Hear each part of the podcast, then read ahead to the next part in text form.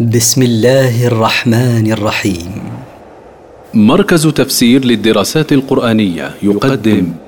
المختصر في تفسير القرآن الكريم صوتيا. برعاية أوقاف نوره الملاحي. سورة الناس. مكية. من مقاصد السورة. الحث على الاستعاذة بالله من شر الشيطان ووسوسته. التفسير.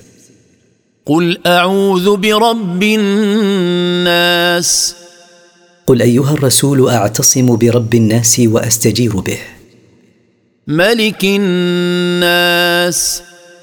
ملك الناس يتصرف فيهم بما يشاء لا ملك لهم غيره. إله الناس. معبودهم بحق لا معبود لهم بحق غيره. من شر الوسواس الخناس. من شر الشيطان الذي يلقي وسوسته إلى الإنسان إذا غفل عن ذكر الله ويتأخر عنه إذا ذكره.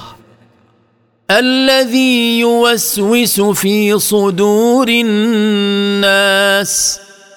يلقي بوسوسته إلى قلوب الناس.